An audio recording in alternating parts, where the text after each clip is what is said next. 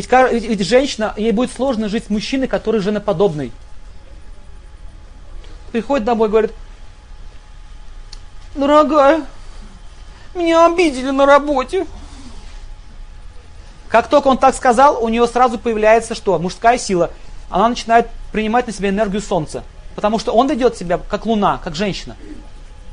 Я вам говорю, что есть полярность. Если он ведет себя как женщина, у нее будут мужские качества увеличиваться у нее. Если она ведет себя как мужчина, у него будут женские качества увеличиваться. Они будут друг друга дополнять таким образом. Они будут расти эти качества. Итак, он обижается постоянно. Вот они меня обидели. Она говорит, разберусь. Все. И мы видим, что вот особенно на Украине, даже вот танцы, посмотрите, национальные, женщины вот так танцуют, а они с бантиками, с этими цветочками. Тра-та-та, тра-та-та. Не говорите за такое. Я говорю, что видите, как это, это у нас, у нас, у нас есть такое, такое, такая проблема, что мужчины сейчас вот не выполняют своих обязанностей, поэтому женщины становятся такими мужеподобными. Они очень сильно перетруждаются.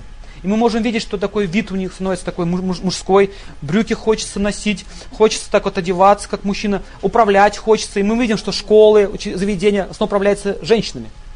Это называется проблема Кали-юги. Матриархат наступает реальный,